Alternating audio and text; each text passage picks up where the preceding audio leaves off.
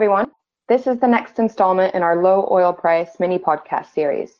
Today, we'll be looking specifically at payment defaults, remedies for the same, and steps which parties can take to avoid the splintering of their joint ventures. I'm Magdalene Brigier, a senior associate in our international arbitration practice based here in London. I'm very fortunate to be here with Paula Hodges QC, who heads up our global arbitration practice and has a wealth of experience in managing oil and gas and joint operating agreement disputes. Paula, let's kick off with the burning question here. Are we already seeing JOA disputes about payment of cash calls or other funding requests crystallize as a result of the recent drop in oil prices? Well, thank you, Magalon. The short answer to your questions is that it's still early days. We are getting a lot of queries coming in from clients regarding the options available to them to challenge cash calls or how to respond to such challenges. But at this stage, we are not seeing those queries crystallize into formal disputes. And I think all parties are looking to navigate the consequences of COVID 19, as well as the drop in oil prices, often trying to work together to avoid splintering their joint ventures. And if we've learned anything from the aftermath of the global financial crisis and the 2014 drop in oil prices, it's quite possible that once the dust settles, parties will no doubt look to resolve any significant outstanding disputes through some form of formal process, but we are not there yet. I mean, as we all know, the JV party agreements to share in the cost of joint operations is one of the most critical obligations underpinning any JV arrangement. This is commonly referred to as the pay now, dispute later principle, Applied in practice, this translates into the operator issuing cash calls or other funding requests. JV parties then meet those funding obligations, even where they take the view that these calls can and should be challenged. They will then dispute the cash calls at a later stage. The pay now dispute later principle exists to ensure that payments are made in a timely manner to avoid affecting the efficient implementation of approved works. In practice, though, Paula, are we seeing or are likely to see pushback on this pay now, dispute later principle? If parties become increasingly cash strapped, I expect that the pay now, dispute later principle will come under significant strain, with parties increasingly disputing the validity of the contributions requested. And what are the grounds for challenging cash calls which we can expect to see? Over the years, I have seen many different grounds used for challenging cash calls. Common arguments include that the payments requested are not a genuine pre estimate of costs, that the cash calls have not been made in compliance with the accounting procedure, or that the proper approval processes have not been followed or obtained. Obviously, the strength of these arguments will very much depend on the underlying facts and the contractual documents. From an operator perspective, this is obviously not ideal, particularly if refusal to comply with a funding request is likely to delay operations.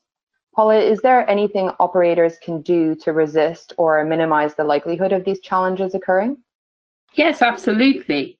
In the current climate, especially, it will be important for operators to be robust in their assessment of the cash calls to be made particularly as parties will be even more sensitive to budget overruns than they are in normal times.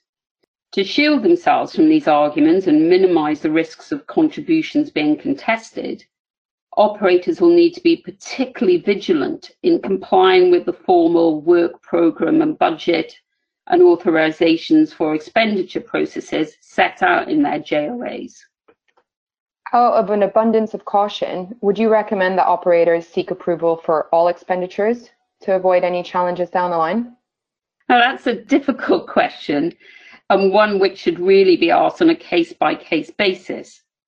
Naturally, obtaining a formal consent for an expenditure will help to shield the operator from later challenges regarding recoverability. However, from a practical perspective, Asking for consent may also hinder or delay operations if that consent is not obtained or at least not obtained promptly. And that may be completely unnecessary if the contract did not require consent to be obtained in the first place.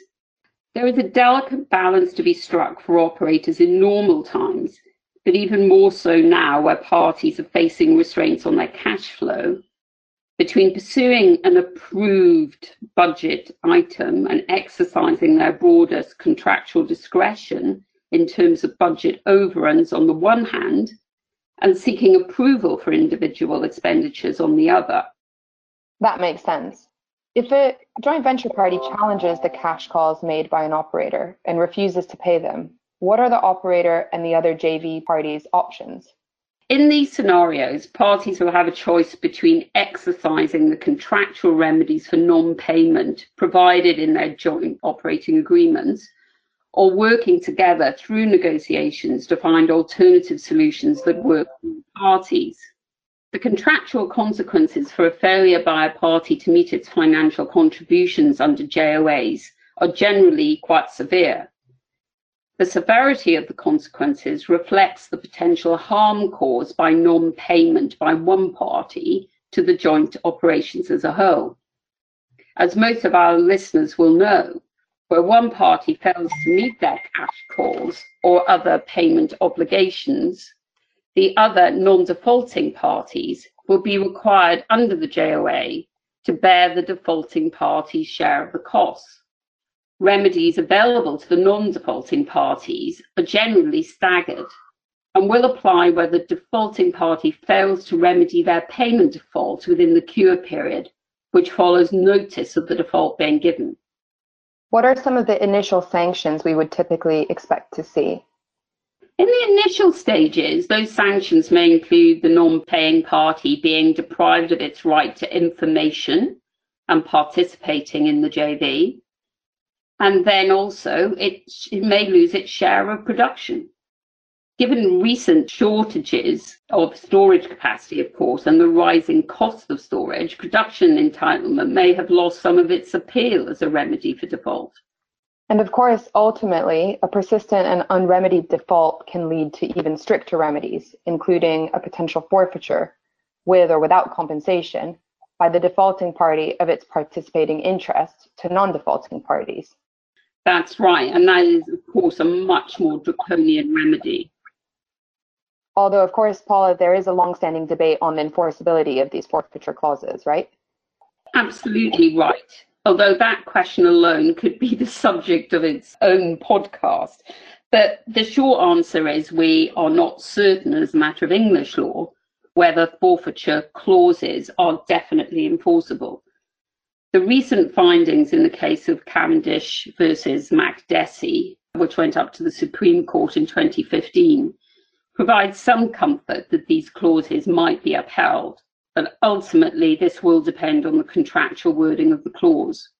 Because of this uncertainty around the enforceability of forfeiture clauses, it is not uncommon to find alternative remedies to forfeiture in JOAs. For example, buyout provisions enabling non-defaulting parties to buy out the defaulting party's participating interest at an undervalue, or withering provisions which set out the participating interest the defaulting party is required to forfeit, and which will usually be proportionate to the extent of that party's investment in the joint operations to date.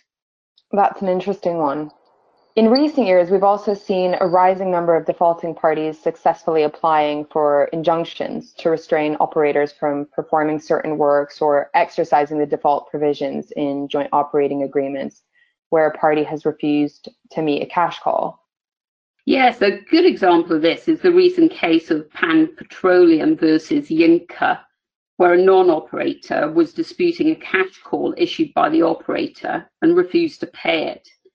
The cash call related to the drilling of new wells, which the non-operator argued was a major modification that required unanimity under the JOA. The same non-operator successfully applied to the English courts for an injunction restraining the non-defaulting parties from exercising the default remedies under the JOA until the dispute regarding the validity of the cash call had been resolved in arbitration. It's true that the English courts have demonstrated a willingness to provide these type of injunctions, particularly given the draconian nature of some of the forfeiture remedies in JOAs. Generally, what we've seen is that parties applying for these types of injunctions have needed to demonstrate, amongst other things, that the harm caused by the exercise of the default provisions would not be compensated adequately by damages. One argument that we've seen, which seems to have found particular favor with the courts, is the potential operational harm that making the contribution and the operator going forward with disputed works would cause the joint operations in the longer run.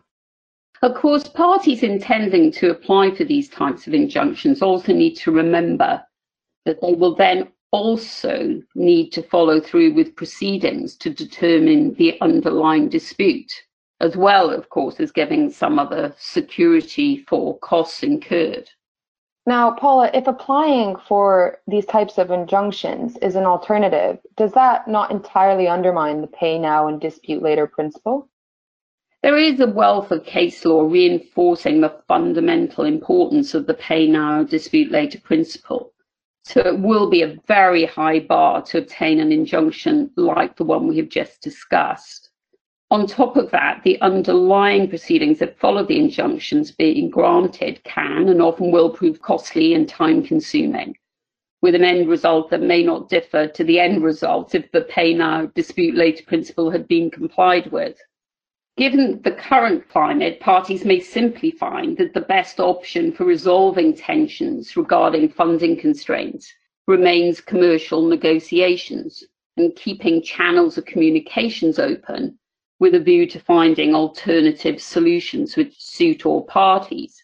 For example, a few years ago when I was dealing with a similar situation, I was acting for the operator in, in such a dispute and we persuaded the counterparty to pay the disputed cash calls into an escrow agreement from which the operator could withdraw funds in relation to important items of expenditure to keep operations going. And that worked quite well. But naturally, parties should be careful when they're having these discussions, should always preserve their rights and make their discussions without prejudice. Thank you, Paula. That was really very informative and interesting. Um, thank you again for your time today and to everyone for listening. For those interested, we've also appended a brief article on this subject, which you can find below this podcast link.